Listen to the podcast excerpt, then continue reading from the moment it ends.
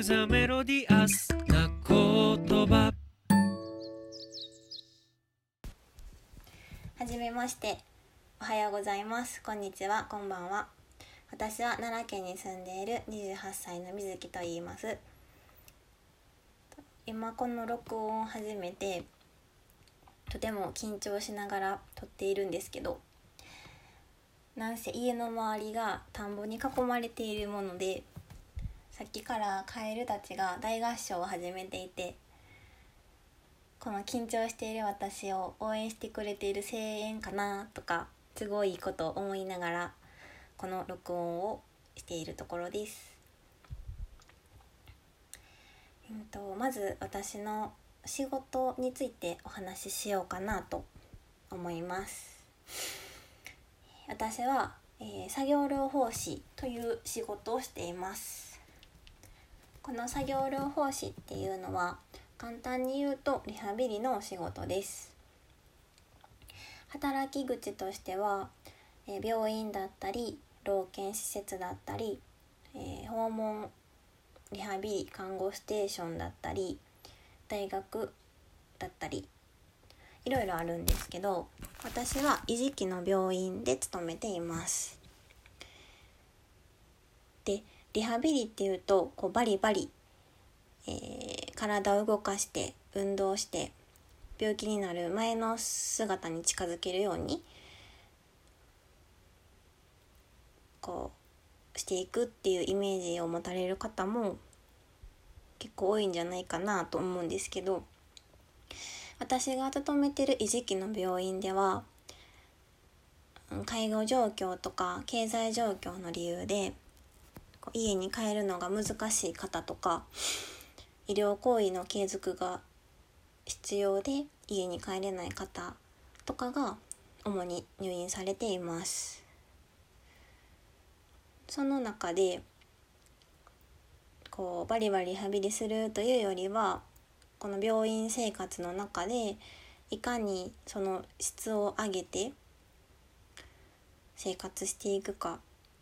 っていうところを考えてうん、病院というやっぱり自宅と比べたら、うん、縛りの多い環境の中でその方がその方らしく生活するにはどうしたらいいのかっていうのを考えながら仕事に取り組んでいます。でそれを考える時にヒントになるのがその方の人生史生活史です。おぎゃーと生まれてから今に至るまで何を経験してどんな価値観を持って何を大事にしてきたのか。家族とか趣味とか仕事とかから深く掘り下げてその人にとってえーっとどんな作業がにどんな意味があるのかちょっと哲学的な感じになるんですけどそういうことを考えながらうんその生活の質を向上していくためにためのお手伝いができるように仕事をしています。で、うん、人生史を教えてもらうだけじゃなくって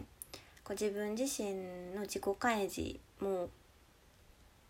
していくことでお互いに関係性を作って信頼関係を作っていく。っていう感じで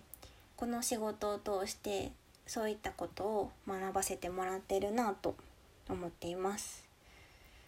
だから難しい仕事ではあるなと自分でも自分で思うんですけどでもやりがいがあるなと思っています。次に私が住んでいる町について話したいと思います。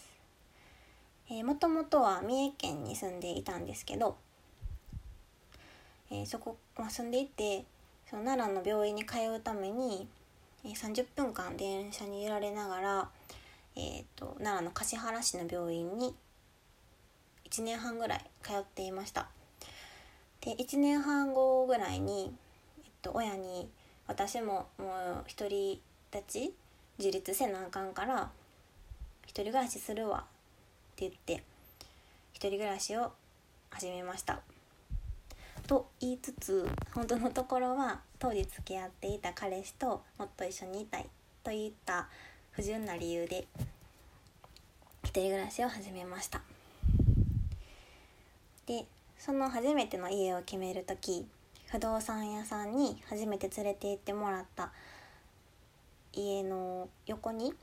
飛鳥川という綺麗な川が流れていてでその川沿いにずらーっと桜並木があってで春だったので春の桜祭りで提灯がこうぶら下がっていて明かりがふわーっと灯ってるんです。その光景を見た時になんて趣のある素敵なとこなんやろうと思って内見する前からほぼ99%ここにしようと決めていました。でその場所が気に入って2年ぐらいかなそこに住んだんですけどなんやかんやあって地元に帰ってでもまたやっぱり橿原が恋しくなって今年の4月から橿原の方に帰ってきました。橿原は趣があるスポットが多くって例えば私が大好きなスポットの一つとしておふさ観音というお寺があります。でおふさ観音の名物といえば夏に行われる風鈴祭り。でちょうど先ほど奈良県の雑誌を読んで知ったホットな知識なんですけど風鈴っていうのは実は中国からの魔除けの道具魔除けの道具ですね。として日本に入ってきたそうです。それを平安貴族が夏の暑さを紛らわすために飾ったのが始まりみたいです。私は夏はこうクーラーのガンガン効いた部屋で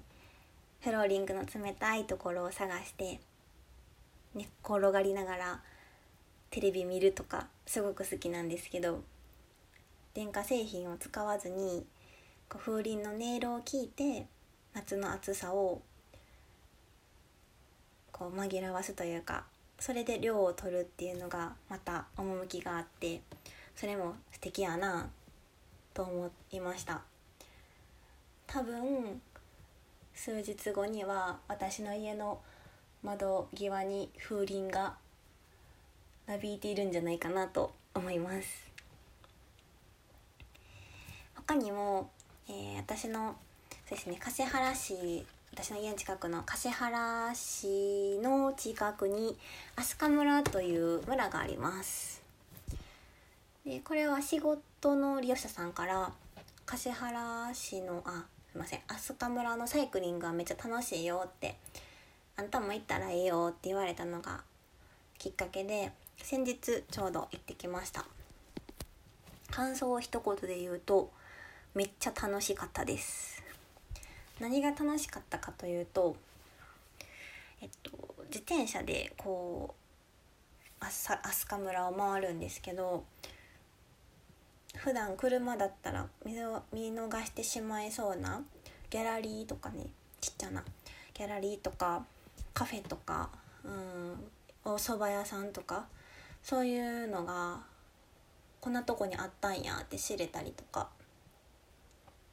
あと車じゃ通れないような細いあぜ道みたいなところを自転車でさーっと駆け抜けて横は360度田んぼで空を見上げたら高くって。その先をずっと行くと今度は木々がトンネルみたいに生い茂っててなんかジブリの世界観のような光景が広がってたり。でその先を行くと今度は滝が流れてる様子が見れたりとか。普段橿原で住んでるだけだったら見れへんかったような光景が見れてなんか得した気分になったというか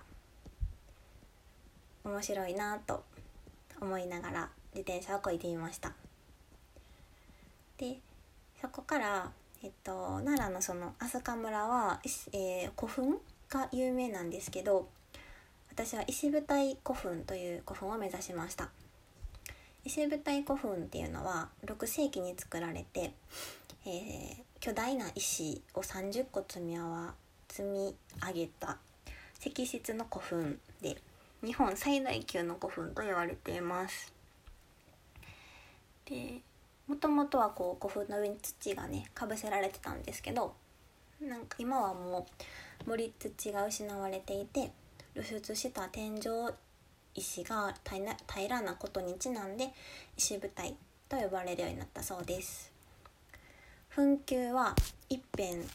50メートルで石は重さがなんと60から70トンもあるそうです。誰のお墓かは不明なんですけど近くに蘇我馬子の庭園があったことからその蘇我馬子のお墓なんじゃないかなと推測されているようです。6世紀もね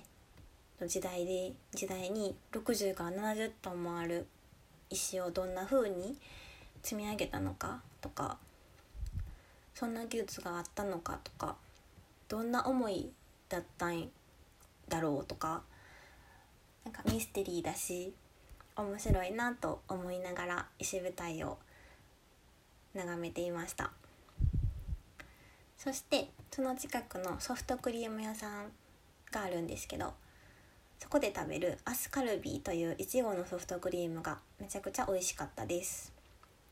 ここだけの話。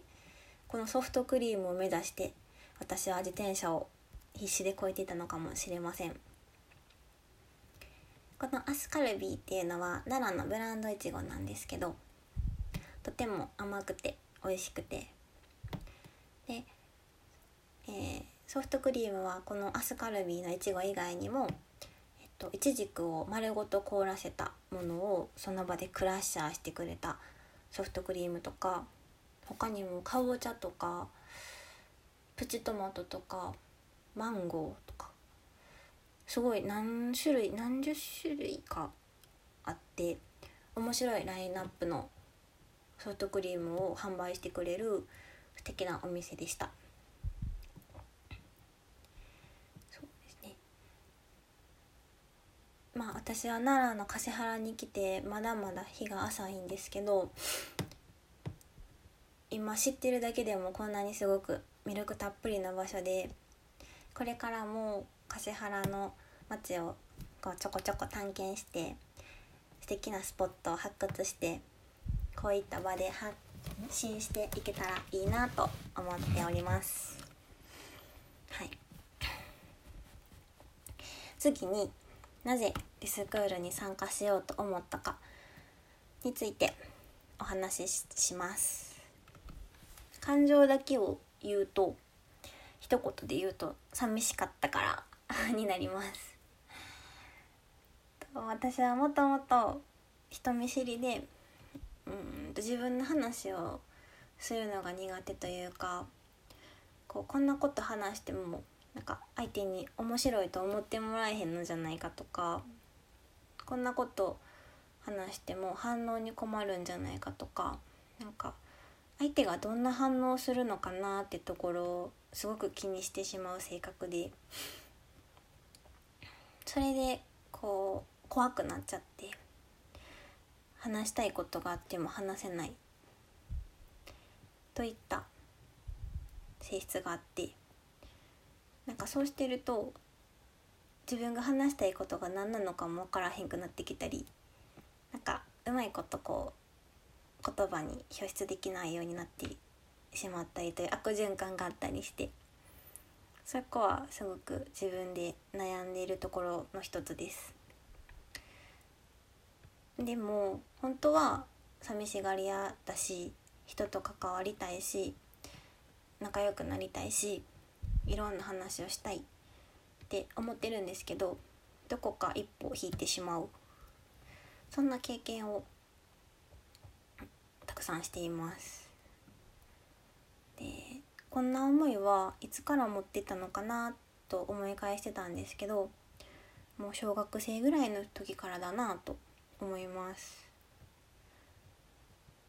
小学生ぐらいの時も中学生かな。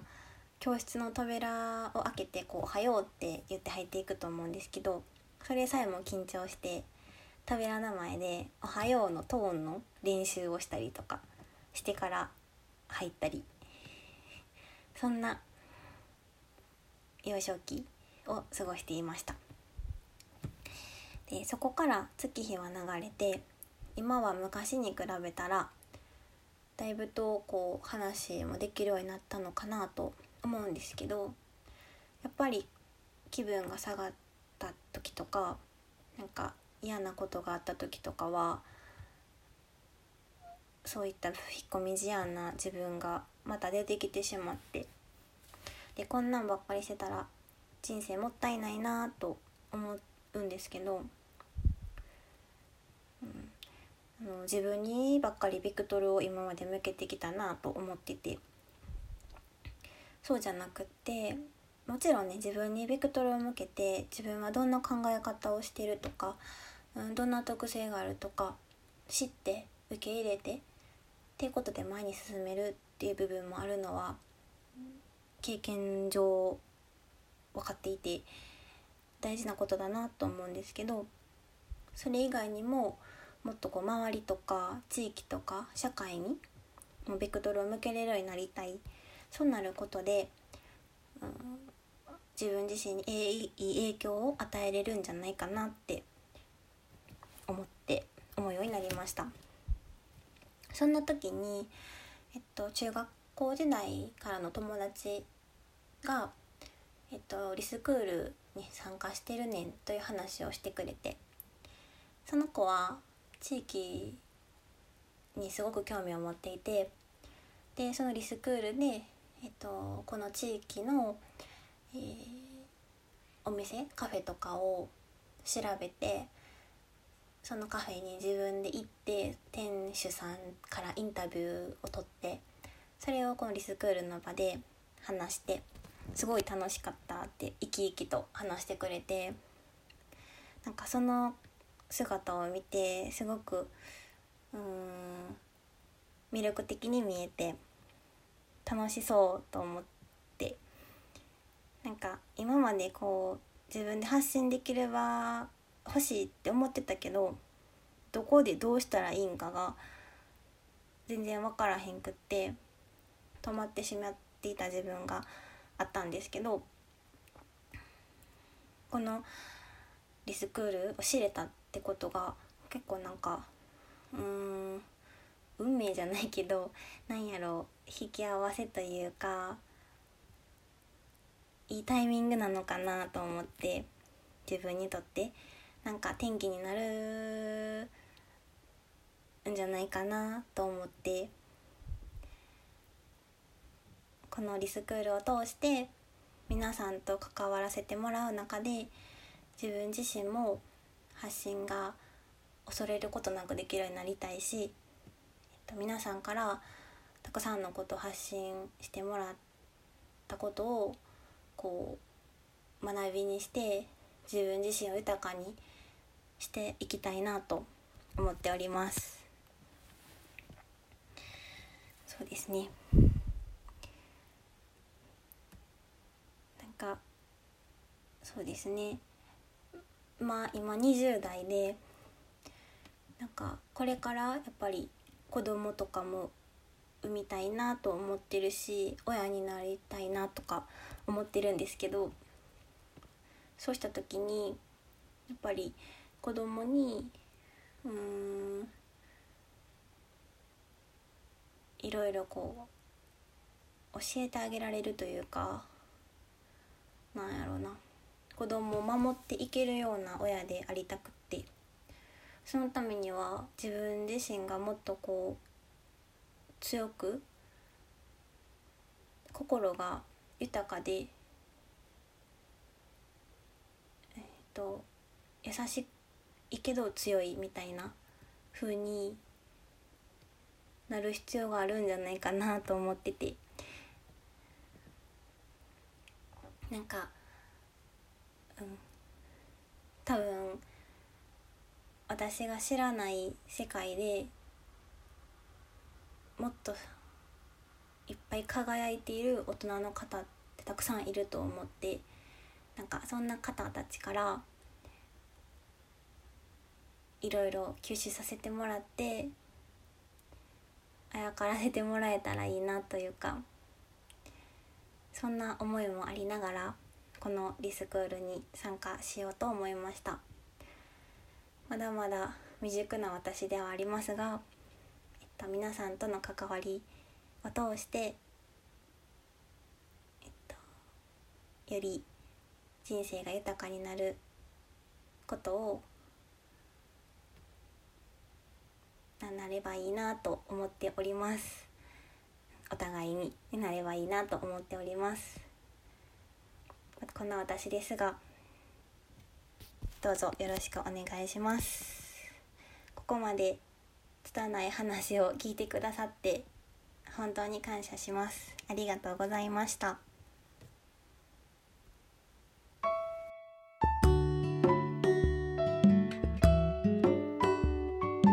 リス to the melodious